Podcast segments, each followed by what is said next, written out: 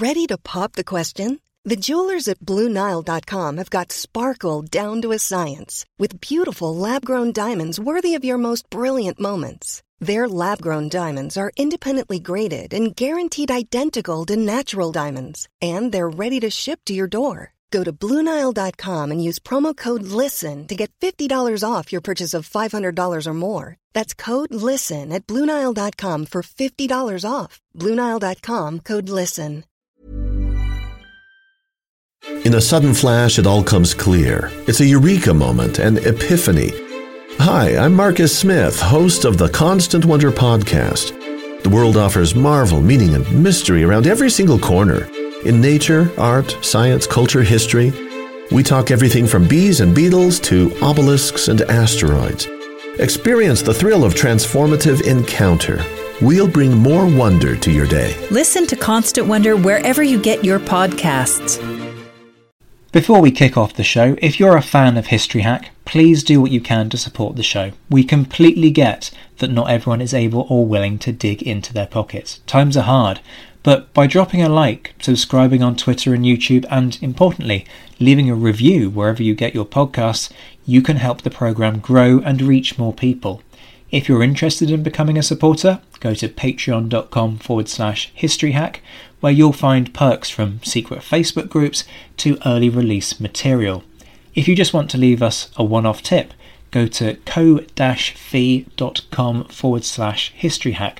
The links are in the description and whatever form your kind support takes, know that we are massively grateful. Enjoy the show.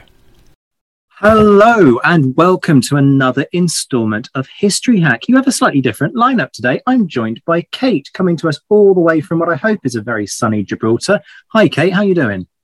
I'm very well, thank you, Zach. Yeah, it was quite sunny today, um, though we have had some rain, and we're due some more rain, um, but mostly sunshine. I think we'll us sitting here in Blighty will take your occasional rain, but generally kind of very nice Spanish sunshine slash Gibraltarian sunshine. Yeah, I yeah. should emphasize Gibraltarian. Um, who have we got with us today? Because we are massively looking forward to this one. This one feels like it's clickbait, but actually it's really, really not. I'm excited about this. Yeah, I was really excited when I saw this one come up. That's why I kind of jumped at the chance to, to co host. So, we're joined today by Richard Sugg, who did his PhD at Southampton University, a PhD in English literature. Um, and he's since written 13 books, including Mummies, Cannibals and Vampires, and a Century of Ghost Stories. He's currently working on a book titled Talking Dirty A History of Disgust. Um, and today we're here to talk about the real vampires. Yes, real vampires. So, but before we talk about reality, let's talk about the legend. Most people associate vampires with Bram Stoker's Dracula, but how far back do vampire tales really go? Yeah, this surprised me.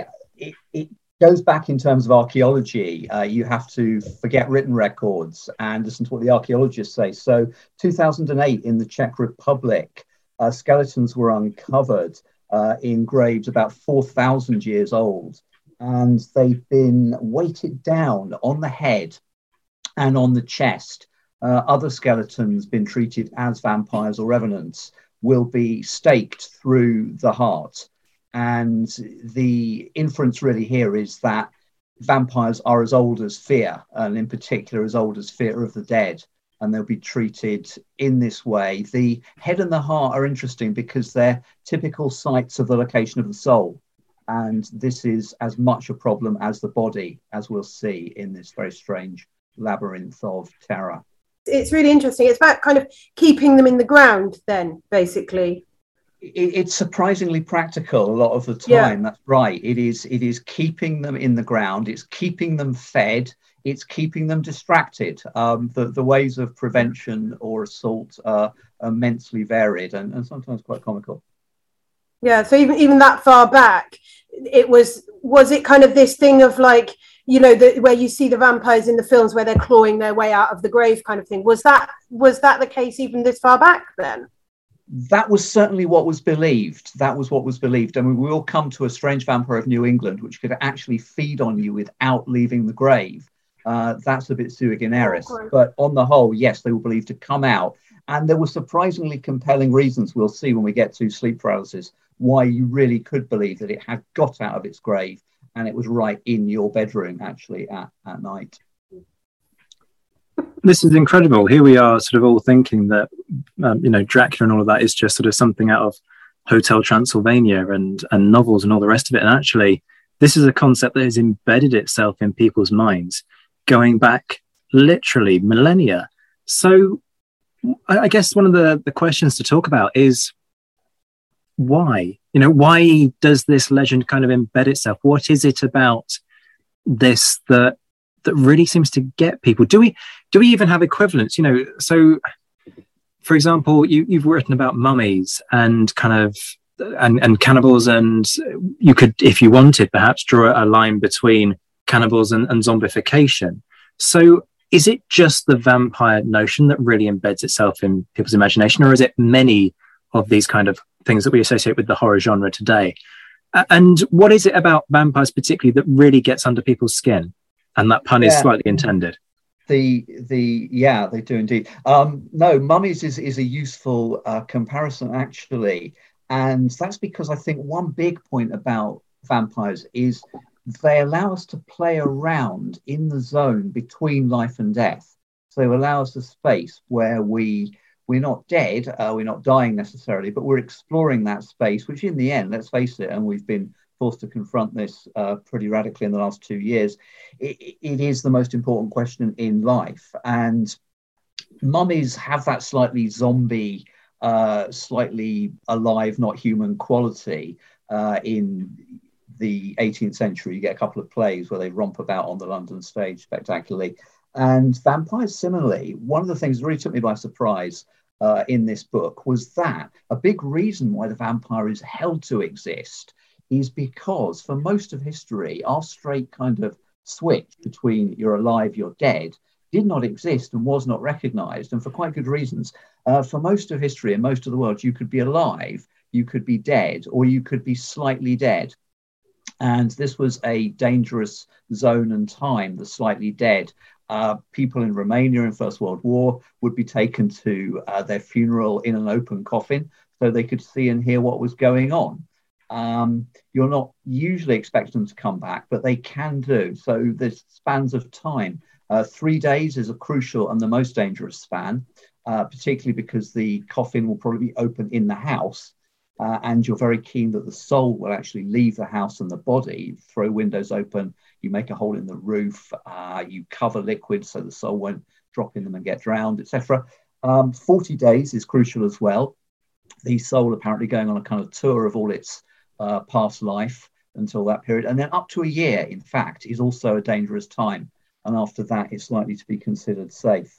So, yeah, we've got these um, ways in which you, you play around across the border between life and death. And the vampire who is, uh, as a kind of norm in vampire culture, is slightly dead, hopefully is going to go on and become fully dead, the vampire allows you to cross that border and make it actually much more porous and much more elastic than we might think. I found when I was answering this question many times that actually it's also worth flipping it on its head in the sense of you ask a kind of two year old kid nowadays what a vampire does, and they'll show you their teeth. I believe my niece did um, and make a face, and they're indicating they drink blood. And really, actually, the question here is why are we so fascinated with vampires or people drinking blood? Because not many of them did. Not many of them did. They, they simply wanted to feed uh, on anything to keep themselves alive. The third answer to this, and this is where it gets strange and difficult, and it's taken me a long time to get my head around it. The third answer is that They've caught the imagination because some of the cases are actually real ghosts coming back, uh, and usually poltergeists, the aggravated, the noisy, the violent, the boisterous, unhappy form of ghost. So those are the three broad answers that I was led to in this strange journey. You've tapped into a really interesting point there where you say it's not just about the blood, that actually the original vampires were believed to sort of feed off of anything. So, where does the blood fixation come from? Is this just a literary invention, or is there some kind of um, connection, or even a kind of cross pollination between stories about cannibalism and and the vampire as as a notion? Yeah, the blood thing seems to take root in what I call the sort of early phase of vampotainment. Uh, so we've got running side by side the real vampires, by which I mean largely the ones people believed in. And they believed in them so badly they actually died of terror at times. Uh, and then we've got vampotainment, which obviously is very familiar to us since Polidori and onward. But actually, I think it began with factual accounts, which were a bit thrilling for an Enlightenment culture in France and Britain, which was losing religion among the educated, but kind of wanted something else.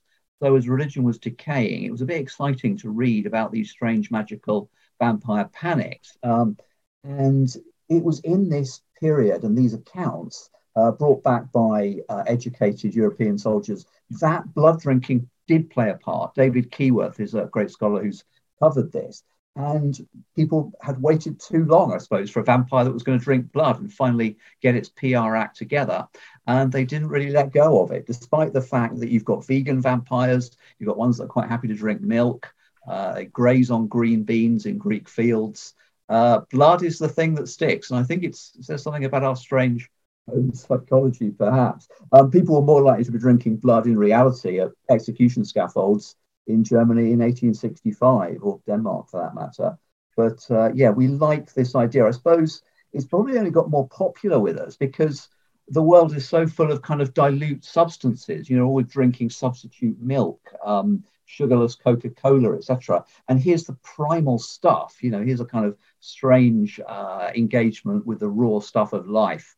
And there are a few uh, sanguinarians in uh, America, particularly, who claim they have to drink blood and uh, they have it medically filtered and so on. Uh, they, they claim particular medical symptoms and they need more blood, I think, in summer than they do in winter and so on. Um, so, yeah, it, it's not unknown. Right. I really want to tap into the vegan vampire thing, though. C- can we just Oh, I'm sorry to jump in, Kate. Can we just explore the notion of the vegan vampire? Because I think that's just brilliant. When you say vegan vampire, do you mean like as in don't drink blood or don't because there was a thing wasn't there in and i didn't want to say this word but there was a thing wasn't there in twilight whereby they didn't drink human blood. They only drank um, the blood of animals. So they were sort of vegetarian and i'm doing air quotes here vegan. I mean is that what you mean by vegan or are we talking like actual vegan eats vegetables? The the best case for this really is uh, in in Greece, uh, where you, you, simply see a hole near the coffin, the grave, and this is almost certainly an animal uh, getting down there, um, and you'll then find in the coffin, as they did in the 17th century case reported by uh, Rycaut, the ambassador to Greece for Britain, uh, that the vampire had been storing apples, nuts, and grapes in its coffin. Uh, now, this was probably an animal, but this is a brilliant little glimpse into a mindset where you are looking for vampires everywhere, you are expecting vampires everywhere, and hey presto, you are finding vampires everywhere. So this one was happily vegan. Um, again, hadn't got its PR act together by any means, and uh, was trying to enjoy a kind of vegan picnic down there. Uh, undisturbed. But the Greeks would also talk about seeing vampires grazing on Greek beans in open daylight. Uh, other cases, which again show you how you're looking for vampires, you're finding vampires. I think it was Greece again, where people claimed that um, the vampire was drinking the milk of goats uh, at night. Now, this was either um, somebody going about drinking the milk because they were starving. I mean, people have done this with cows in Britain, or more likely, it was a form of disease where the animals weren't giving milk but this again is very typical. Everything that goes wrong, your scapegoat of choice in vampire country is the vampire. And we're talking bad weather, we're talking deaths, disease, animal problems, crop failure, you name it. Uh, so, yeah, this sounds comical to us, but they actually shot the culprit, who was probably some wandering vagrant, had nothing whatsoever to do with it, uh, and killed him, cut him open, and found that he had got milk in his I can't remember now, liver probably.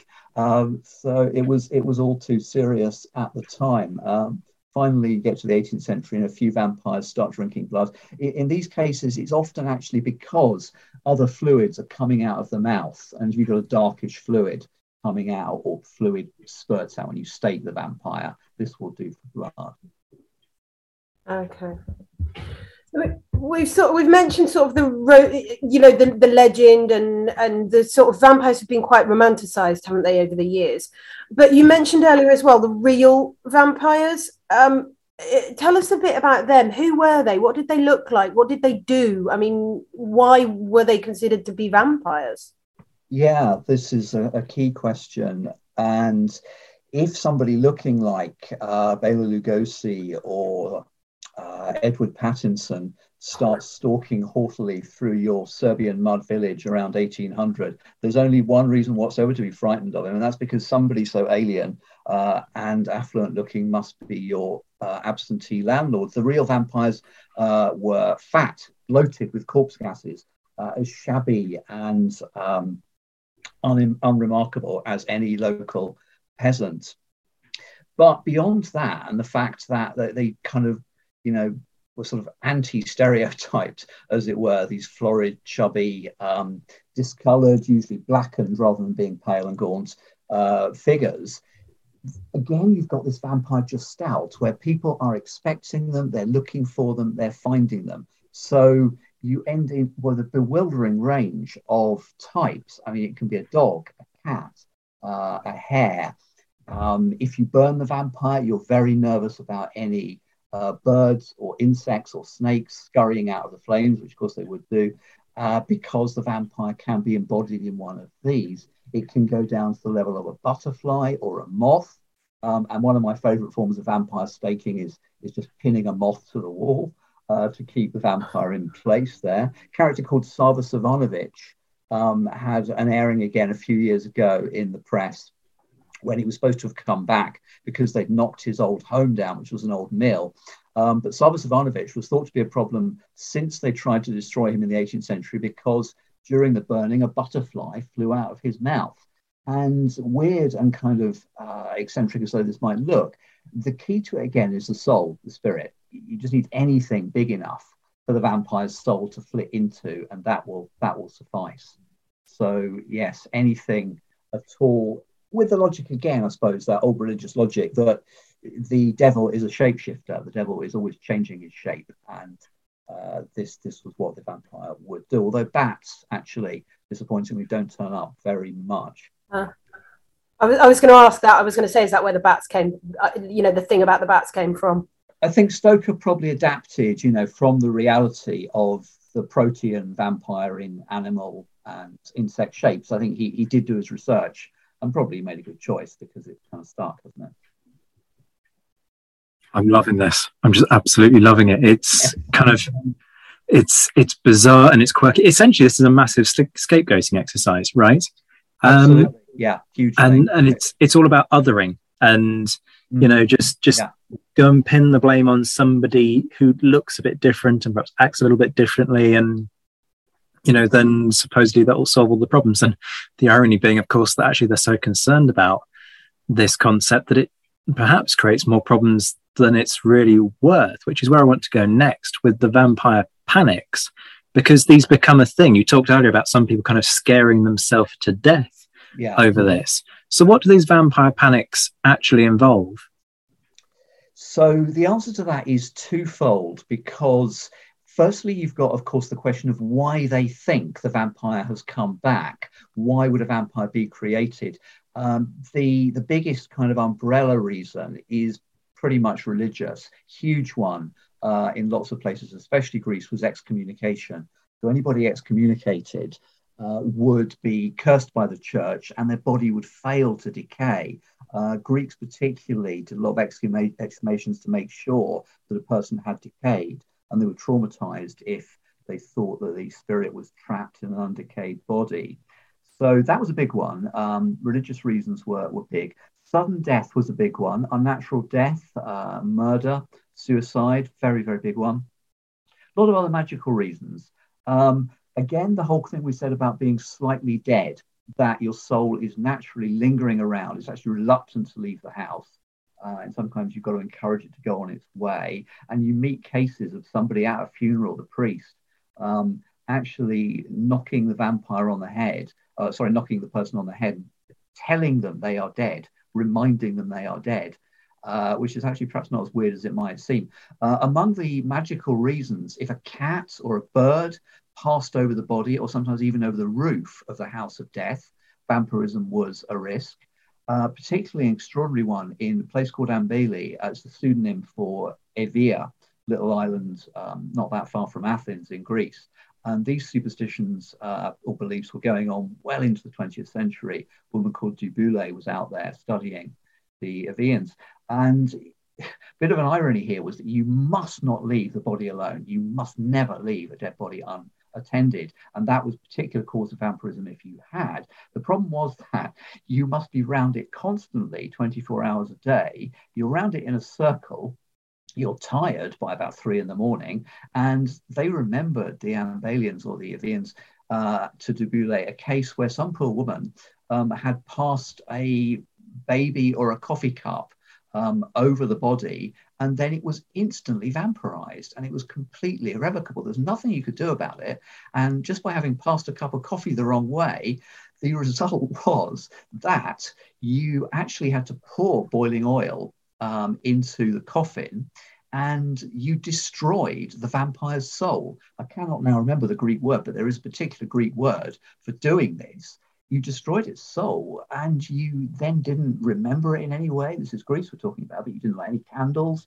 You weren't saying prayers for it. That whole kind of you know Catholic boundary that you're crossing between the living and the dead that was out. So if you think about this, you know the degree of heresy here is beyond anything you could possibly imagine in official theology. You've destroyed the Christian soul, and you had to do it because of uh, a rogue coffee cup.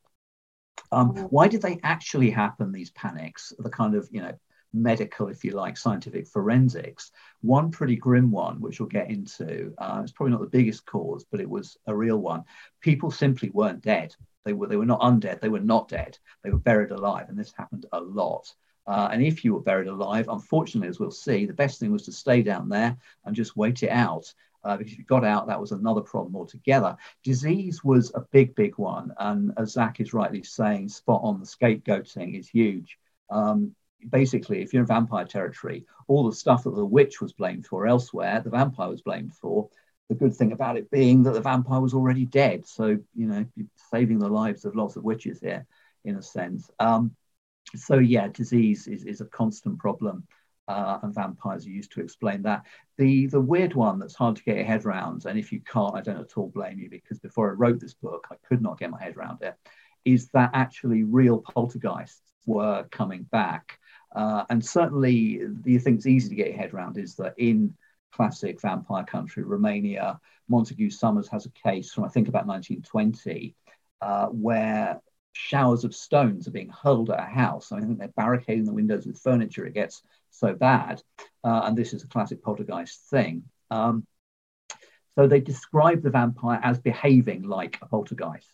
And it was at this point I started thought, thinking I better find out what poltergeists actually do. No idea at that point. Um, so yeah, these are these are the main reasons. Um, sleep paralysis will come to. That's a very big, scary one as well.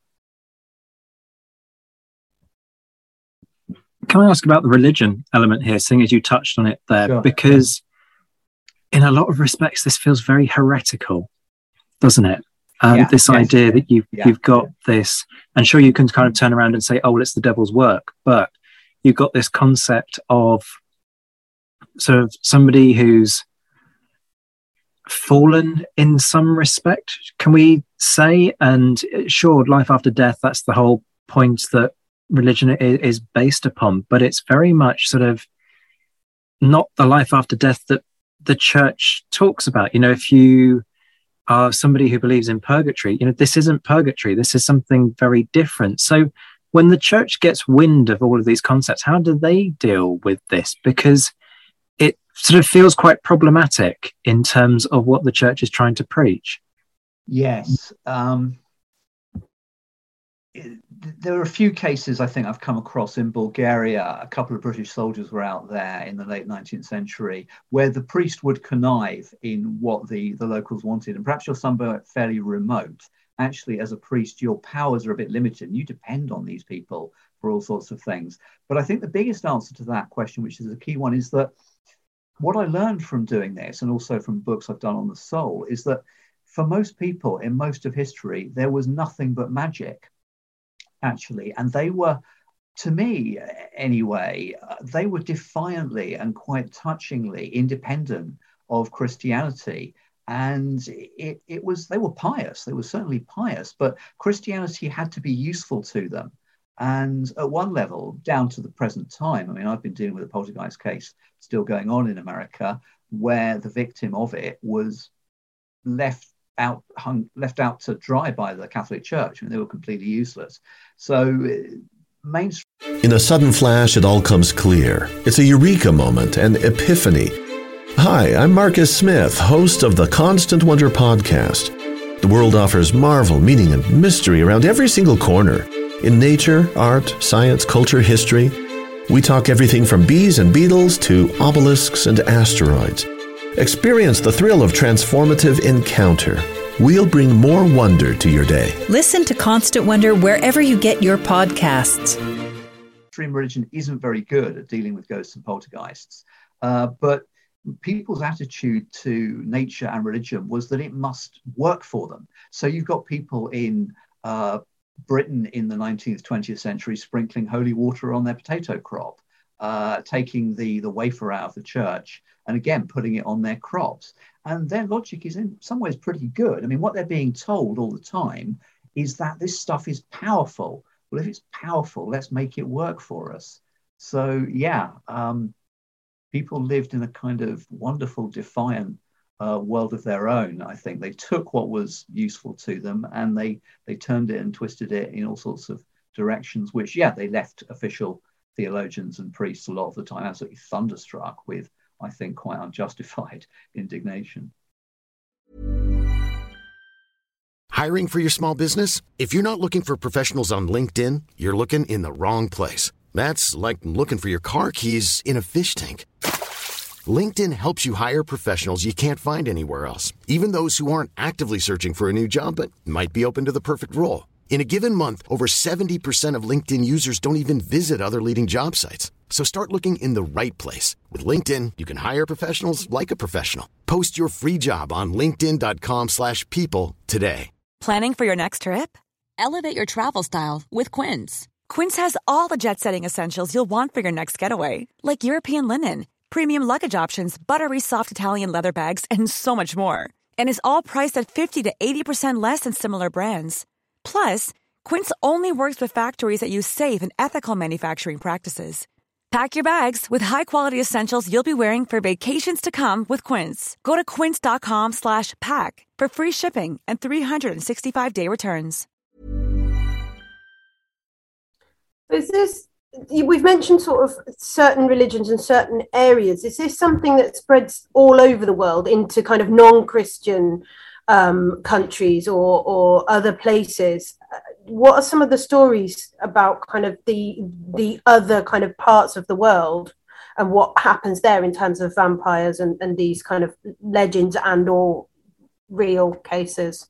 Yeah, there are all over the world, really, as with fairies, as with witchcraft. There, there are versions pretty much the entire world, as far as I know. I didn't get into that too much because it would have made the book uh, diffuse and also sort of gone over my, my word count. But yes, people that, you know, the undead, the half dead that feed on you um, in India, in the Far East, it certainly does happen uh, as well. But it does seem that Christianity uh, really fostered this actually uh, the versions we know. You, you, get it in Russia, you get it in New England, very strange one we'll come to. Uh, you get it in most of Europe. Versions of the Revenant um, seem to die out of, of Britain, but they, they did come about quite a lot in the medieval period. So, yeah, Greece, of course, is an intensely Christian country, and actually Greece, where, where Byron set his, or sorry, Byron's Polidori in the end set the Greek uh, vampire tale, uh, is as much of vampire heartland as anywhere, you know, as much as Transylvania or, or Northern Europe. Can we kind of gain some sense uh, of how people try and deal with vampires? I, one of the questions I wanted to ask was where does the stake through the heart thing come from? And you've kind of touched on that already. But we we have the the stake through the heart concept. We have garlic cloves.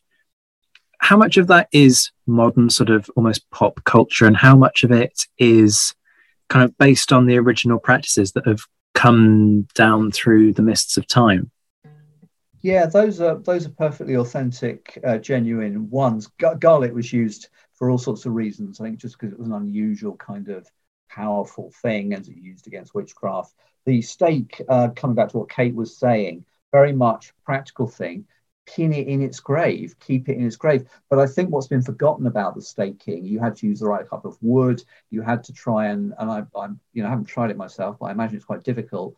Um, you had to try and get the stake in in one blow. And if you did it twice, then um, it made things worse, allegedly. But a, a forgotten one has been the um, quite a big one, I think, preventative staking. That actually, just to be on the safe side, because the dead seem to come back quite a lot sometimes, you put the stake in at first burial. In more recent cases, where it's become taboo to exhume and treat the dead as vampires in parts of Romania, you might just do that as standard procedure so that you don't then have to suspiciously open up the grave and get into trouble with the authorities. But those are actually only two of an absolutely bewildering myriad range of uh, solutions. The, the big thing, again, I think we touched on this, is be practical uh, use what you've got to hand, but be thorough. If if it doesn't solve the problem, and sometimes if the problem is pure terror, then really this is psychosomatic. So you you act, you do something, uh, you take some drastic actions, and the problem goes away because it was it was a matter of pure psychological terror. But yeah, you've got cases of people in Central Europe burning up to I think 11 corpses. This is a lot of wood uh, in a pre-industrial culture to expend, and must have been quite a sight when they're all blazing away on the hillside there. Um, you chop the head off. Uh, we've got a case of uh, a son chopping off their dead father's head uh, somewhere. A big one that Paul Barber first pulled out, which I think still isn't very well known, is that, uh, as Barber neatly put it, we don't know that vampires ever drank blood, but we have very persuasive evidence that people drank the blood of vampires. Uh, and they did uh, drink the blood of a vampire, burn the heart, uh, collect the ashes in water, drink that, burn the heart, burn the body, uh, let the smoke pass over them, or exhale the smoke. I can pop Kate in my history of disgust here, so making a very telltale face. Um, and yeah, people performed, uh, coming back to what Zach mentioned earlier, uh, forms of cannibalism or vampirism as a magical cure to rid themselves of vampires. Uh, a few of my favorite among the the uh, myriad types, there were professional vampire hunters or killers who could, and I think this was a kind of pantomime of invisible drama going on, um, steal the vampire's clothes, make off with them up a ladder, have the vampire invisible, chase them up the ladder, and then just push him off. Uh, while they were at the top, you could bottle the vampire in Central Europe, um, and this involved tempting the vampire into a little bottle with some of its favorite food, which was, of course, excrement. Uh, you popped in an icon, a little religious aid there in the bottle. Once you got it in, stoppered it up, threw it on the fire, job done. Uh, and then the vampire's intelligence actually being quite limited, again, not much like the great apocalyptic cackling arch villain of, of recent fiction. Uh, the vampire could be asked simply to go and mind a loaf of bread on somebody else's land and would faithfully do that like a sort of dog uh, and not go vamping about, or they could be told to go and catch fish from the Danube uh, where they would fall in and drown. So yeah, a few of the of the great sample. They could be brutally uh, practical and forceful. Uh, one that's interesting because it spans such a long time and so many different locales is simply you bury the corpse upside down so that if it wakes up, decides to come and feed on you and visit you, it will only dig itself further into the ground. Again, it's not terribly clever. Uh, it will dig itself further into the ground. Now, this turned up in a case of murder uh, around Tintern Abbey, just on the English Welsh border here, uh, in the 19th century. But it also turned up in the First World War, one maybe for Zach here, where a couple of uh, British soldiers were seen by an officer taking the trouble to bury and bury upside down uh, a German soldier that had just been hit by uh, a British sniper, which was probably a bit of a risk on the, the World War One battlefields. But yeah, very practical, straightforward, doable solution again, I suppose. I just I can't get past the um the the the burning and eating and drinking the blood and, and drinking the ashes and my brain's still back there somewhere. Why yeah. would they? Why would they think that that would solve the problem? Uh, what? I mean, the hypocrisy here, right? You know, the well, you could call it you could call it justice, I suppose. You call it poetic justice if they really believe it is drinking their blood, and they certainly do believe it's feeding on them. I think this is the the thing to remember is you know get past the blood, which is happening sometimes, but the feeding is crucial. Uh, another. So they eat it back and that makes it okay. Possibly, yeah. I mean, sometimes the logic of magic is not very easy to fathom, but it, it, I think is a because it does show you that people will stop at nothing. That is how terrified they are. And we should be clear here, I suppose, that when a vampire panic was going on, people did actually die of terror, and people can die of fear. Um, it's known as voodoo death, but it doesn't just happen in, you know, supposedly savage cultures. It happens all over the world. It happened in Victorian London. If someone thought they'd seen a ghost, could literally be someone with a white sheet playing a prank. This went into court because somebody played a prank and somebody died of it. Uh, happened many, many times, and it happened with witches. People were so terrified. Um, so yeah, it was it was serious enough to do something as disgusting as that. And that was still going on, incidentally, the smoke inhaling at any rate in uh, New England in uh, in the 19th, late 19th century. Wow, that's crazy. I mean, for people who are concerned about, you know, the vampire soul transferring to another organism, this idea that you're just going yeah. to inhale the smoke coming off of uh, a funeral pyre just does seem to be a little bit counterintuitive, doesn't it? It's just incredible. I'm also loving the yeah. fact that we've got yeah. kind of vampire hunters. We're going to come on to versions of Buffy the Vampire Slayer in just a second. So, setting aside this kind of slightly odd, slightly hypocritical, slightly illogical kind of thing that they're doing of inhaling seemingly other vampires as if that's not going to be a problem when they're concerned about you know the shifting of souls and all the rest of it let's let's move on from that the connection between yeah. vampires and sleep. This is a curious one. Again, you sort of alluded it, alluded to it earlier with this kind of sleep paralysis thing. Talk us through that whole vampire nightmare phenomenon. Yes. So, as it felt to them, I suppose, you're lying in bed in your um, Serbian uh, mud hut in about 1800, and you're you've had a, a perfectly good sleep for a couple of hours. You wake up and you cannot move. And perhaps you've got someone next to you in the bed, but if you try to speak, you cannot speak either. And presently you become aware of something always just kind of to the side of the vision, the corner of the eye. Uh, it might be a figure of a human, it might be the figure of a dog or a cat, but in either case, it's got a kind of aura of evil and terror about it that far exceeds any ordinary dog or cat or human. And actually, although we're in a Serbian mud village here, I'm taking some of these descriptions off a student of mine, an MA student, just about 12 years ago, had this problem in childhood.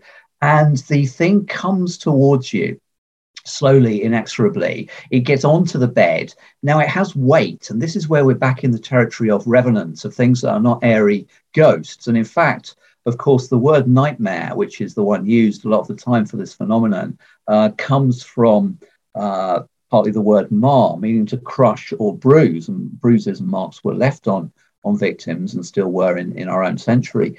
And this is now on your chest. The problem here is that you cannot breathe properly. Uh, and the weight on the chest seems to be responsible for this. You perhaps know Fuseli's little demonic thing, solid little uh, goblin in the, in the painting. And it seems to go on for a tremendously long time. It's a kind of perfect storm of terror. I mean, no kind of director or writer could really have invented something so good because you've got an awful kind of terrible, heavy breathing in your ears that sounds like nothing you've ever heard. Modern victims say that it takes them years to realize this is their own breathing as they get more and more terrified. Uh, but breathlessness, doctors assure us, um, is one of the most terrifying things there is. But there's certainly an aura of, of terror which is hard to get your head round until you start listening to modern victims of sleep paralysis and I can give you my own experiences briefly, but first off, I think more memorably, uh, a guy called Alex Mag- Alexis, sorry, Madrigal, work, writing for the Atlantic magazine. Uh, he had a sleep paralysis attack in 2011, and he described himself as quite atheistical, a straight materialist. But he said the level of fear involved was not that it was trying to get at his life; it was that it was trying to get at his soul. And victims of this in the last few years, repeatedly uh, internet postings and so on, talk about something sucking the life out of them, but life in kind of capitals, uh, as if it were the soul, the spirit force. A Korean soldier, this is a, a writer called Owen Davies, a terrific writer on the supernatural, still working now, um, talks about a Korean soldier suffered uh, sleep paralysis. Now, he had been on the front line in the Korean War for 18 months and he said never in all his life did he experience anything as terrifying as sleep paralysis. What's actually happening? Well, the medical version of this, the straightforward, calming kind of thing we tend to believe in our culture now, is that it's all very explicable. Um, everybody is paralyzed every night to stop them acting out their dreams. In the old days, you're lying in your cave there, you've got saber-toothed tigers stalking about. Not a good idea to start making a lot of noise attract attention to yourself. Or even, as in modern times, the case of Lord Longford, who dreamed he was playing tennis with Martina Navratilova, um, saw a ball so hard that he had to hit it with his head and was woken up by his wife because he was banging his head on the furniture. Uh, just don't act out your dreams. I, I bought the medical rational explanations for a while, but I don't entirely anymore. One of the things that happened to me when I was first researching this book, and it was sometime before it was published, I'd been working on sleep paralysis for a long time. I went off for a holiday uh, in a cottage, which actually pretty old place, farmhouse in the Welsh coast, was quite possibly actually haunted. But the first ever sleep paralysis attack I had, it was a figure. Um, humanoid, I suppose. It looked like it was made out of television snow that you used to get in the old days at the end of TV. And it was it was a bit spooky. I couldn't move, I couldn't talk. But in my head, being very rational about all this, I knew it down to the inch in rational terms as far as I was concerned. I just swore at it. Um, and that did the trick. It went away. Um, a few months later, I had another um, sleep paralysis uh, attack, really frightening. And then a third one. So by the time of the third one, I was I was pretty blasé about this, and the detail here is quite important. I got both of my um, sorry, I've got one arm under the blanket, sort of tucked in tightly, um, and I got the other dangling out over the edge of the bed. I woke up thinking, "Oh God, it's sleep paralysis," and you know, go away. I just lie here together. I can't say anything, can't do anything. Um, but certainly, I got one arm absolutely clamped under the blankets, the other arm dangling. And here's where we kind of need visuals, but uh, I'll try and do this uh, for audio. As I was lying there just thinking, yeah, yeah, get it over with, suddenly from nowhere, a hand turned up and clamped smack around my wrist. And that really made me kind of sit up uh, and gave me a weird feeling of something thinking, well, you're not going to take this seriously. Watch, watch this. Uh, and yeah, there are there are some pretty powerful um, sleep paralysis cases, more terrifying and, and more convincingly real uh, than that. So it's a, it's a very strange area where the medical meets the supernatural, and I think actually, yeah, something really supernatural is probably going on in in some cases.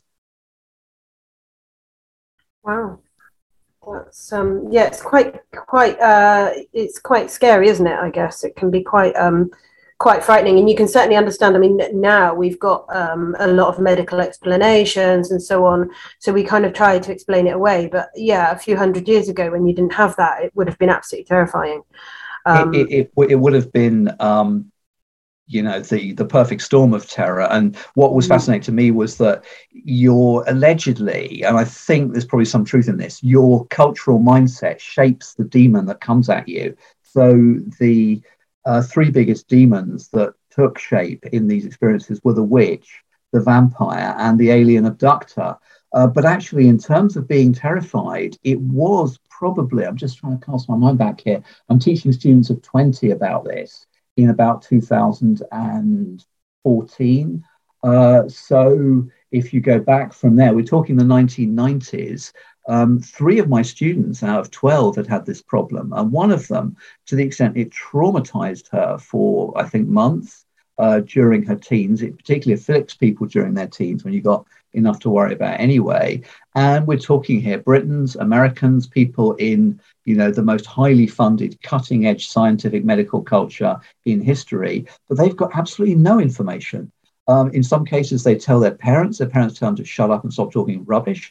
Um, they tell their doctor, and the doctor refers them on to a psychiatrist. So it was actually across the period that I was researching this. Um, it was partly perhaps thanks to the work I was doing, but it just seemed to start spreading. I think from grassroots, a lot of terrified teenagers on the internet. And presently, you've got documentary on it, you've got proper medical stuff when you look the terms up. But when I was first researching this, you're, you're getting internet posts of kids who are terrified out their wits and, and are not really getting any help or are getting less than, than no help. So you, you mentioned um, about your kind of cultural um, origins shaping your own demons. Um, there are very different versions of vampires, aren't there? Um, so, uh, are they based according to the preoccupations of the, of the society that's kind of created them, so to speak? Is that where they originate from? They they can be. Yeah, there's a couple of examples here. Um, Zach rightly pointed out the dangers of looking a bit different and the scapegoating. And uh, in Greece, you had something called the living vampire, and it takes you a while to get your head around these stories that initially look like pure folklore. So you, you get a case where a woman was widowed and a man came and he married her, and everyone thought at first he was normal, but he tended to go away on Saturday nights and disappear. And he tended to eat liver, which was very suspect, sign of a vampire. And presently they would examine him and they'd find something like he hadn't got any cartilage in his nostrils. They phrase it as he only had one nostril um, or anything else that was a bit odd looking. And hey presto, this character could be burned to death, uh, quite literally, for seeming a bit different. And when you decode this, you realize that in a very, very insular culture, uh, very gossipy, very narrow, this man simply came from another village. Uh, he, he was strange because of that. And it could cost you your life um, in Russia, they would talk sometimes about how the vampire had stolen someone's faith. And this one really stumped me for a bit until I read into the context and the details of the problem, and you realize you're talking about mental illness.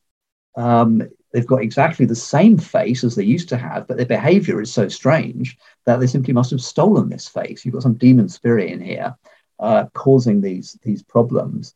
And again, this could could cost you your life. I mean, Russia was a, a, place where you did not want to get out of your grave if you happened to have been buried alive.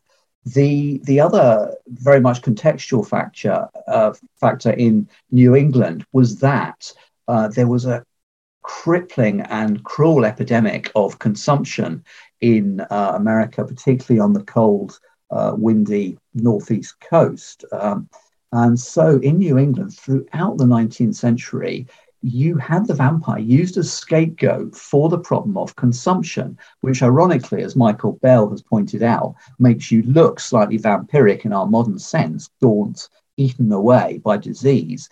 This was a, a world where a family could lose 12 people to consumption. You have big families, but they got hacked down. Now, the fascinating thing about consumption and vampires in New England is that and I refer you here to Michael Bell's book, terrific Food for the Dead, uh, and gives you the, the crucial idea of what's going on. The vampire, the consumptive, the first person in the family who died of consumption was not quite dead, and they were feeding on you from the grave. They were feeding on you from a distance. They did not need to leave the grave. Uh, and you would go and check were they really dead? Were they really decayed? All they needed to persuade them um, that there was something living there was a tiny bit of blood in the heart, the lungs, what have you. This was where they might be burned, the smoke would pass over you, be inhaled, etc. Um, but yeah, this was very much a scapegoat for an epidemic killer consumption. And the second person got it, of course, because it was passed by germs, but they didn't realize this.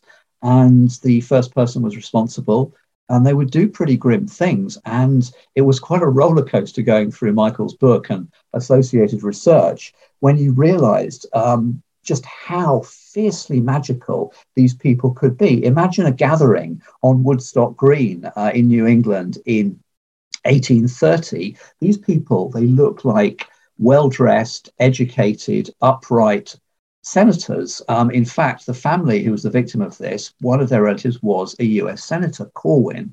Um, so, yeah, you imagine some sort of Abraham Lincoln lookalikes standing around on Woodstock Green. They've just exhumed uh, a body, they've taken the heart out, they put it in a pot, they burn it to ashes, they bury it very deep, and when they've covered it over again, they sprinkle bullock's blood on the earth. Now, this is not the kind of stuff that modern American Republicans want taught in history. This messes with their idea that it is African Americans who are the ones that practice the magic and do the dark, dangerous things down in Louisiana and New Orleans. Um, no, you know, this is the this is the Abraham Lincoln types uh, messing about with bullock's blood and uh, burning the the vampire's heart. So yeah, a couple of uh, two or three versions there. The other version again, which you can see if you look at the book, um, is the poltergeist, which is the strangest of all because it does actually seem to to exist. I'm still struggling to get over. would redo that because of feedback. I'm still struggling to get over the vampiric nature of the supposed cures for vampirism, if that's even a word. But I want to tap into something that you said earlier, which is about what I'm going to call vampire hunters. Because there were people who were kind of playing on this kind of thing. So, do we have many versions of a sort of old equivalent of Buffy the Vampire Slayer? He says deliberately tongue in cheek, but sort of running around early modern Europe. Do we have sort of Van Helsing type figures doing their thing? No, you, you don't. Um, the the vampire hunting kits with which you're perhaps familiar would be uh, faked up for 20th century buyers in Portobello Market or similar places in America. And they've been examined and found to be, you know, not of the date they claim to be. Uh, they'd also be kind of hopelessly uh, inadequate. You know, I mean, there's simply not enough wood in a vampire hunting kit to, to burn him out. There isn't a spade to chop its head off, and so on. There was certainly, I think, and this is Owen Davies has again done great work on this kind of stuff. There were cunning folk, as uh, you might know of, all over the world.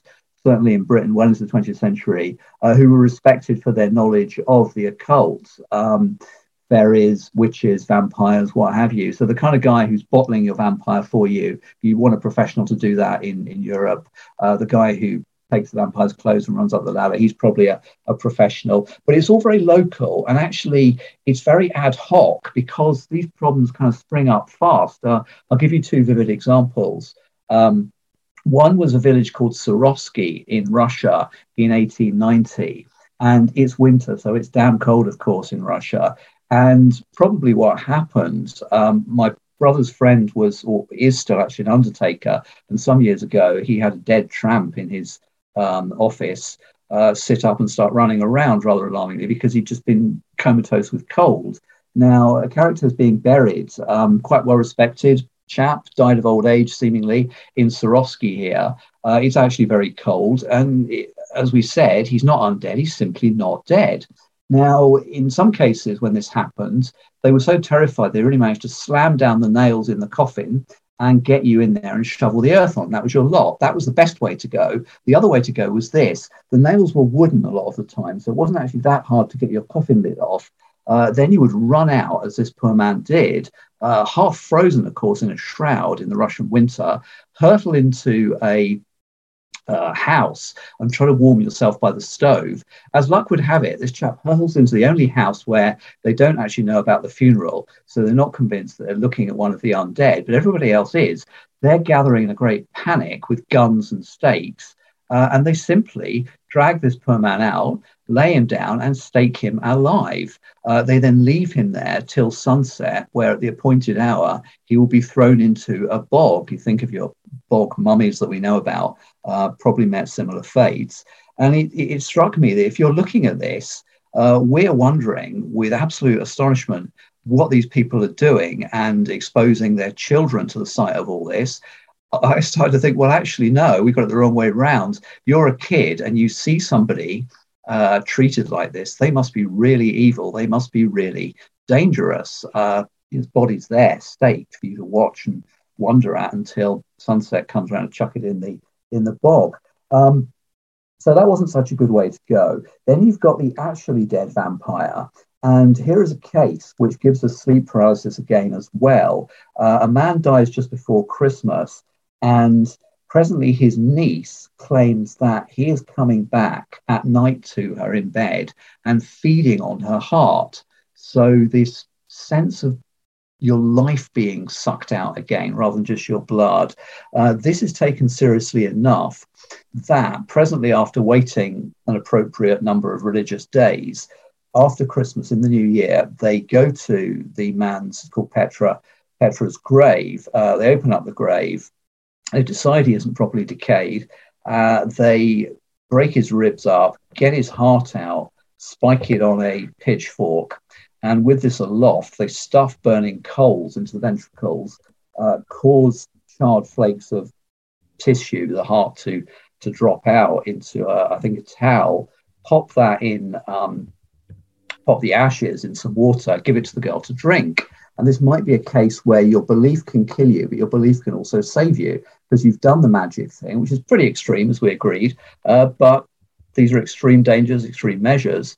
And yeah, this seems to work. This all went on, you'll be pleased to hear, in Transylvania, a place called Marotinu de Sus. Um, and it happened across winter 2003 to 4. And you might be pleased to hear also just after Stephenie Meyer had signed her contract for Twilight.